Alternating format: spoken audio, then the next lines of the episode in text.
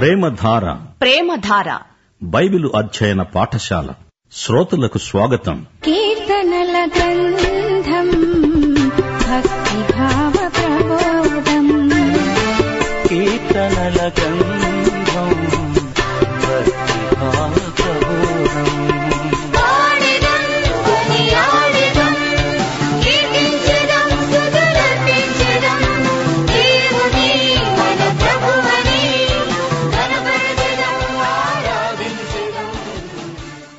శ్రోతలు ఈ రోజున మనము అరవై ఏడో కీర్తనతో పాఠం ప్రారంభించుకుంటాము. ఈ కీర్తన అంశం ఆనందం. దేవుని గురించిన సువార్తను లోకమంతటా ప్రకటిస్తూ ఉంటే సువార్త ప్రసారమందు దేవుని బిడ్డలకు ఎంతో ఆనందం కలుగుతుంది. ఈ కీర్తనను రాసింది ఎవరో తెలియదు. కోతకాలపు పండుగలను ఉద్దేశించి రాయబడిన కీర్తన. ఈ కీర్తన చాలా చిన్నది ఏడు వచనాలు మాత్రమే ఉన్నాయి. ఇది కూడా ఒక ప్రవచన కీర్తన. దేవుని చిత్తమేదో ఈ కీర్తనలో తేటగా చూడగలం. దేవుని రాజ్యమును గురించిన కీర్తన. అరవై ఏడో కీర్తనలోని ప్రవచనం భవిష్యత్తులో రాబోయే దేవుని రాజ్యాన్ని సూచిస్తున్నది. లోకమంతా సువార్తతో నిండిపోతుంది. అందరూ హల్లెలూయా స్థుతిగానాలు చేస్తారు. దేవుని వాక్యాన్ని సందర్భశుద్ధి లేకుండా అన్వయించకూడదు. ఏ వాక్య భాగమైనా ఇది అన్యులకు సంబంధించిందా ఇస్రాయేలుకు చెందిందా లేక సంఘపరంగా చెప్పబడిందా అని పరిశీలించాలి. యేసు ప్రభు అన్నాడు ఆత్మస్వరము చెవిగలవాడు వినుగాక చెవిటివారికి అది మరోలా వినిపించవచ్చు. ఇప్పుడు అరవై ఏడో కీర్తన జాగ్రత్తగా వినండి. భూమి మీద నీ మార్గము తెలియబడునట్లు అన్యజనులందరిలో నీ రక్షణ తెలియబడునట్లు దేవుడు మమ్ములను కరుణించి ఆశీర్వదించునుగాక. ఆయన తన ముఖకాంతి మా మీద ప్రకాశింపచేయునుగాక. శలా. దేవుని మార్గము అందరికీ తెలిసి ఉండాలి. అన్యజనులందరూ రక్షణ మార్గమేదో తెలుసుకోవాలి. యేసు ప్రభువు వారి మహా ఆజ్ఞ ఈ సందర్భంలో మనము జ్ఞాపకం చేసుకోవాలి. మత్తయి శుభవార్త ఇరవై ఎనిమిదో అధ్యాయం పద్దెనిమిది నుండి ఇరవయో వచనం వరకు యేసు వారితో అన్నాడు పరలోకమందును భూమి మీదను నాకు సర్వాధికారము ఇయ్యబడినది. కాబట్టి మీరు వెళ్ళి సమస్త జనులను శిష్యులనుగా చేయండి. తండ్రి యొక్క కుమారుని యొక్క పరిశుద్ధాత్మ యొక్క నామములోనికి వారికి బాప్తిస్మమిస్తూ నేను మీకు ఏ ఏ సంగతులను ఆజ్ఞాపించానో వాటినన్నిటినీ గైకొనవలెనని వారికి బోధించండి. ఇదిగో నేను యుగ సమాప్తి వరకు సదాకాలము మీతో కూడా ఉన్నాను. ఇది దేవుని సువార్త. దీనిని జాతులన్నిటికీ ప్రకటించాలి. లోకమంతటా విశ్వాసులు గొప్ప సమూహమై తమ రక్షకుణ్ణి ఎరిగిన వారై దేవుణ్ణి స్తుతించాలి. ఆయనను మహిమపరచాలి. దేవా ప్రజలు నిన్ను స్తుతించెదరుగాక. జాతులన్నీ జనాంగములన్నీ నిన్ను స్తుతించునుగాక. శుభవార్త లోకమంతట ప్రకటించబడుతున్నందుకు దేవునికి స్తుతి. ఆత్మ పంట సమృద్ధిగా పండాలి. దేవా భూమి మీద ఉన్న జనములను నీవే ఏలుతావు. శలా అనగా ఆగండి చూడండి వినండి. జనములు సంతోషిస్తూ ఉత్సాహధ్వని చేసెదరుగాక. అప్పుడు భూమి దాని ఫలమిస్తుంది. దేవుడు మా దేవుడు మమ్మను ఆశీర్వదిస్తాడు. దీవిస్తాడు. భూదిగంత నివాసులందరూ ఆయన ఎందు భయభక్తులు నిలుపుతారు. ఈ కీర్తనలో ఆశీర్వాదం అనే మాట మూడుసార్లు వస్తుంది. స్థుతి అనే మాట నాలుగు సార్లు వస్తుంది. దేవుడు అనే మాట పదిహేను సార్లు వస్తుంది. దేవుని త్రిత్వము ఇందులో సూచించబడింది. ఇస్రాయేలు అనే మాట ఆరుసార్లు వస్తుంది. జాతులు జనములు అనే మాట తొమ్మిది సార్లు వస్తుంది. మొదటి వచనంలో త్రిత్వమున్నది గుర్తించారా? సంఖ్యాకాండం ఆరో అధ్యాయం ఇరవై నాలుగు నుండి ఇరవై ఆరో వచనం వరకు చెప్పబడిన ఆశీర్వాదాన్ని ఒక్కసారి పరిశీలించండి. యహోవా నిన్ను ఆశీర్వదించి నిన్ను కాపాడునుగాక అనగా తండ్రి అయిన దేవుడు. యహోవా నీకు తన సన్నిధిని ప్రకాశింపచేసి నిన్ను కరుణించునుగాక కుమారుడైన యేసుక్రీస్తు. యహోవా నీ మీద తన సన్నిధి కాంతి ఉదయింపచేసి నీకు సమాధానము కలుగజేయుగాక ఇది పరిశుద్ధాత్మ కార్యం. అలాగే అరవై ఏడో కీర్తనలో రెండో వచనంలో దేవుడు అనగా యహోవా ఆయన ముఖకాంతి అనగా మెస్సియా ఆయనే యేసుక్రీస్తు దేవుని కుమారుడు. గనుక తండ్రి కుమార పరిశుద్ధాత్మలు ఈ కీర్తనలో కనపడుతున్నారు.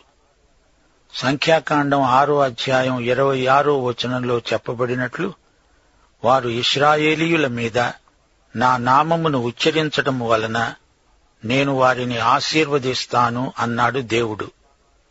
వెయ్యేండ్ల రాజ్యపాలనలో ఈ ఆశీర్వాదం ఫలిస్తుంది. యషయా నలభై తొమ్మిదో అధ్యాయం పదమూడో వచనం. శ్రమనొందిన తన జనుల యందు జాలిపడి యహోవా తన జనులను ఓదార్చి ఉన్నాడు. ఆకాశమా ఉత్సాహధ్వని చెయ్యి భూమి సంతోషించు. పర్వతములారా ఆనందధ్వని చెయ్యండి. స్త్రీ తన గర్భమున పుట్టిన బిడ్డను కరుణించకుండా తన చంటి బిడ్డను మరిచిపోతుందా? వారైనా మరుస్తారేమో కాని నేను నిన్ను మరువను. చూడు నా అరచేతుల మీదనే నిన్ను చెక్కి ఉన్నాను. నీ ప్రాకారములు నిత్యము నా ఎదటనే ఉన్నాయి. శ్రోతలు చూచారా? ఇస్రాయేలు పట్ల దేవుడు ఎంతో శ్రద్ధాసక్తులను చూపుతున్నాడు. దేవుడు అబ్రహాముతో చేసుకున్న నిబంధన తప్పక నెరవేరుతుంది. సమస్త జాతులకు నిన్ను ఆశీర్వాదముగా చేస్తాను అన్నాడు దేవుడు. అలాగే చేస్తాడు. యేసు ప్రభువు మొదటిసారి వచ్చినప్పుడు ఇస్రాయేలుకు మొదట సువార్త ప్రకటించబడింది. ఆయన రెండోసారి వచ్చేటప్పటికి సమస్త జాతులకు సువార్త ప్రకటించబడుతుంది. యషయా గ్రంథం అరవై ఆరో అధ్యాయం పంతొమ్మిదో వచనం దేవుడు అంటున్నాడు నేను వారి ఎదుట ఒక సూచక క్రియ జరిగిస్తాను. వెలుకాండ్రైన తర్షీషు పూలు లూదు అనే జనుల వద్దకు తుబాలు యావాను నివాసుల వద్దకు నేను పంపుతాను. నన్ను గూర్చిన సమాచారము విననట్టి నా మహిమను చూడనట్టి దూరద్వీప వాసుల వద్దకు వారిని పంపుతాను. వారు జనములలో నా మహిమను ప్రకటిస్తారు. ఆ రోజు త్వరలో రాబోతోంది. ఈ సందర్భంలో రోమాపత్రిక పదకొండో అధ్యాయం ఇరవై ఐదో వచనం మనకు ఎంతో అర్థవంతమైనది. సహోదరులారా మీ దృష్టికి మీరే బుద్ధిమంతులము అనుకొనకుండా ఈ మర్మము మీరు తెలుసుకొనగోరుతాను. అదేమనగా అన్యజనుల ప్రవేశము సంపూర్ణమయ్యే వరకు ఇస్రాయేలునకు కఠిన మనస్సు కొంతమట్టుకు కలిగింది. ఎంతకాలం? దానికి జవాబు ఇక్కడనే ఉన్నది. అన్యజనుల ప్రవేశము సంపూర్ణమయ్యే వరకు. లోకమంతటా మనము సువార్త ప్రకటించాలి అదే మన ధ్యేయం అదే ప్రభువుకు మహిమ. ఇప్పుడు అరవై ఎనిమిదో కీర్తనలోకి వద్దాము. ఇది విమోచన గీతం దేవుని రాజ్యాన్ని గురించినది. అరవై ఏడో కీర్తనలో దేవుని రాజ్యాన్ని గురించి విన్నాము. ఆ రాజ్యము యొక్క వివరాలు అరవై ఎనిమిదో కీర్తనలో వింటాము. మొదటి వచనం. దేవుడు లేచునుగాక ఆయన శత్రువులు చెదరిపోదురుగాక. ఆయనను ద్వేషించేవారు ఆయన సన్నిధి నుండి పారిపోదురుగాక. ఇస్రాయేలు అరణ్య ప్రయాణంలో ప్రతిరోజు తమ దినచర్యను ఇదే మాటతో ప్రారంభించేవారు. సంఖ్యాకాండం పదో అధ్యాయం ముప్పై ఐదో వచనం. ఆ మందసము సాగినప్పుడు మోషే యహోవా లే నీ శత్రువులు నీ ఎదుటి నుండి పారిపోదురుగాక అనేవాడు. ఈ కీర్తన విజయ గీతం. నాలుగో వచనం. దేవుణ్ణి గూర్చి పాడండి. ఆయన నామమును బట్టి స్తోత్రగానము చెయ్యండి వాహనమెక్కి అరణ్యములలో ప్రయాణము చేసే దేవుని కొరకు ఒక రాజమార్గము ఏర్పరచండి. యహోవా అనే ఆయన నామమును బట్టి ఆయన సన్నిధిలో ప్రహర్షించండి. మనము దేవుణ్ణి మహిమపరచాలి. భూమి అంతా ఏకీభవించి దేవుణ్ణి మహిమపరచాలి. దేవుని నామము వ్యర్థముగా ఉచ్చరింపకూడదు. పదమూడో వచనం. గొర్రెల దొడ్ల మధ్యను మీరు పండుకొనగా గువ్వల రెక్కలు వెండితో కప్పబడినట్లున్నది. వాటి ఈకెల రెక్కలు పచ్చని బంగారుతో కప్పబడినట్లున్నది. అవి గొర్రెల దొడ్లు ఇస్రాయేలు తమకేమీ పట్టనట్లుగా గొర్రెల దొడ్ల మధ్య హాయిగా పండుకున్నారు.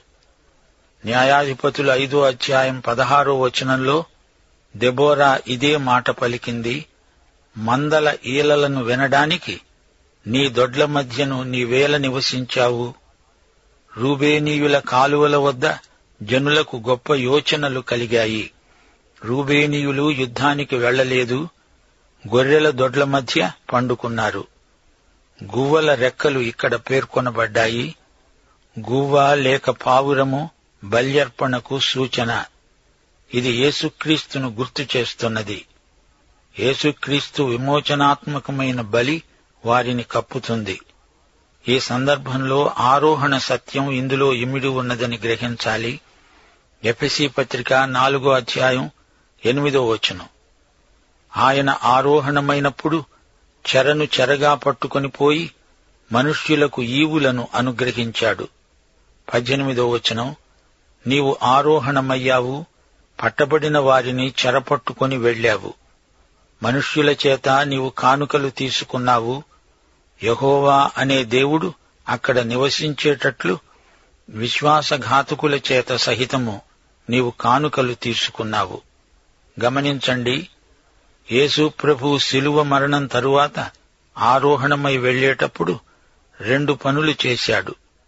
ఒకటి గతకాలములోని భక్తులు పరదైసులో ఉన్నారు.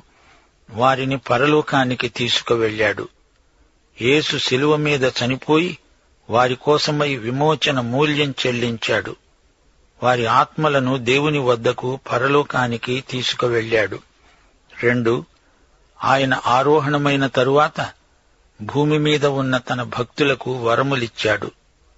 ఆ వరములను బట్టి వారు ఆయన సేవను కొనసాగించగలుగుతారు. క్రీస్తు శరీరములో ప్రతి ఒక్కరికి ఏదో ఒక వరం ఇయ్యబడింది. ఇందులో వైవిధ్యమున్నది. ఇరవై ఒకటో వచనం. దేవుడు నిశ్చయముగా తన శత్రువుల తలలు పగలగొడతాడు. మానక దోషములు చేసేవారి వెండ్రుకలు గల నడినెత్తిని ఆయన పగలగొడతాడు. ప్రభువు సెలవిచ్చినదేమనగా నేను భాషానులో నుండి వారిని రప్పిస్తాను అగాధ సముద్రములో నుండి వారిని రప్పిస్తాను. వెండ్రుకలు గల నడినెత్తి అంత్యక్రీస్తు. అతడు ఏమి చేసినా అతడే పతనమైపోతాడు. ఇస్రాయేలును దేవుడు పునరుద్ధరిస్తాడు. ఇరవై ఏడో వచనం. కనిష్ఠుడైన బెన్యామీను అనేవారి ఏలిక అక్కడ ఉన్నాడు. యూదా అధిపతుల పరివారం అక్కడే ఉన్నది. జబూలూను అధిపతులు నఫ్తాలి అధిపతులు ఉన్నారు. వీరందరూ ఇస్రాయేలు సంతానం. బెన్యామీను గోత్రం ఇక్కడ పేర్కొనబడింది. ముప్పై ఐదో వచనం. తన పరిశుద్ధ స్థలములలో దేవుడు భీకరుడు. ఇస్రాయేలు దేవుడే తన ప్రజలకు బలపరాక్రమములను అనుగ్రహిస్తున్నాడు. దేవుడు స్థుతినొందునుగాక. మన దేవుడు ఎంతో గొప్పవాడు. మనకు అవసరమైన అధికారాన్ని శక్తిని ఆయనే అనుగ్రహిస్తాడు. ఇప్పుడు మనం అరవై తొమ్మిదో కీర్తనలోకి వస్తున్నాము. ఈ కీర్తనలో యేసుక్రీస్తు జీవితంలోని అజ్ఞాత కాలం ప్రవచించబడింది. శోషనీయులు అనే రాగం మీద పాడబడిన కీర్తన. శోషణీయము అనగా వల్లీ పద్మం యేసు ప్రభు లోయలోని వల్లీ పద్మము లాంటివాడు షారోను రోజా అనే బిరుదు ఆయనకున్నది. ఇరవై రెండో కీర్తన యేసు మరణాన్ని ప్రవచిస్తుంది. అరవై తొమ్మిదో కీర్తన యేసు జీవితాన్ని ప్రవచిస్తుంది. అరవై తొమ్మిదో కీర్తన క్రొత్త నిబంధనలో ఎక్కువగా ఉదహరించబడింది. యేసు ప్రభువు తన పన్నెండవ ఏట పండితుల సభలో కనిపించాడు. ఆ తరువాత తన ముప్పయో ఏట సేవలో ప్రవేశించాడు. ఈ మధ్యకాలం అజ్ఞాత కాలం యేసు ప్రభు యొక్క అజ్ఞాత జీవిత విభాగం ఈ కీర్తనలో కొంతవరకు చూడగలం. మొదటి వచనం దేవా జలములు నా ప్రాణము మీద పొర్లుతున్నాయి నన్ను రక్షించు. యేసు ప్రభువు శిలువకు అభిముఖంగా ప్రయాణం చేస్తున్నాడు. ఆయన ఎంతో శ్రమలనుభవించాడు మానవుడుగా మానవ శ్రమలన్నీ తాను భరించాడు. తనను తాను రిక్తుణ్ణిగా చేసుకున్నాడు. లోతైన దొంగ ఊబిలో నేను దిగిపోతున్నాను. అగాధ జలములలో నేను దిగబడి ఉన్నాను. వరదలు నన్ను ముంచివేస్తున్నవి. శ్రమలే వరదలై పొర్లిపారుతున్నవి యేసు ప్రభు బాలుడుగా నజరేతులో నివసించాడు. నేను మొర్రపెట్టడం చేత అలసి ఉన్నాను. నా గొంతుక ఎండిపోయింది. నా దేవుని కోసమై కనిపెట్టడం చేత నా కన్నులు క్షీణించిపోయాయి. యేసు పుట్టింది మొదలుకొని తన ముప్పయో ఏడు వచ్చే వరకు ఎంతో విలపించాడు. నిర్నిమిత్తముగా నా మీద పగపట్టేవారు నా తల వెండ్రుకల కంటే విస్తారముగా ఉన్నారు. అబద్ధమును బట్టి నాకు శత్రువులై నన్ను సంహరింపగోరేవారు అనేకులు. నేను దోచుకొనని దానిని నేను ఇచ్చుకోవలసి వచ్చింది. ఈ వచనాన్ని ప్రభు యోహాను సువార్త పదిహేను అధ్యాయం ఇరవై ఐదో వచనంలో ఉదహరించాడు. నన్ను నిర్హేతుకముగా ద్వేషించారు అని వారి ధర్మశాస్త్రములో రాయబడిన వాక్యము నెరవేరినట్లు ఇది జరిగింది. యేసు నిష్కారణంగా హింసించబడ్డాడు.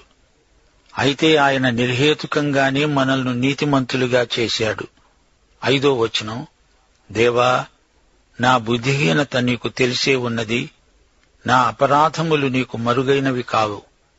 యేసు ఇలాంటి మన కోసం బుద్ధిహీనుల కోసం అపరాధుల కోసం పాపముగా చేయబడ్డాడు. ఆయన పాపముతో నింపబడిన పాత్రను మన కోసమై త్రాగాడు. ఆయన పరిశుద్ధుడు ఆయన శ్రమలు భయంకరమైనవి దుర్భరమైనవి. ప్రభు సైన్యములకు అధిపతివైన యహోవా నీ కొరకు కనిపెట్టుకునే వారికి నా వలన సిగ్గు కలుగనీయకు. ఇస్రాయేలు దేవా నిన్ను వెదికే వారిని నా వలన అవమానం పొందనీయకు. నీ నిమిత్తము నేను నిందనొందిన వాడనయ్యాను. నీ నిమిత్తము సిగ్గు నా ముఖమును కప్పింది. పాపి అయిన మానవుని కోసం యేసు పాపముగా చేయబడినందున ఆయన శరీరమందు పాపమునకు శిక్ష ఈ విధముగా విధించబడింది. నా సహోదరులకు నేను అన్యుడనయ్యాను. నా తల్లి కుమారులకు పరుడనయ్యాను. నీ ఇంటిని గూర్చిన ఆసక్తి నన్ను భక్షించింది. నిన్ను నిందించిన వారి నిందలు నా మీద పడ్డాయి.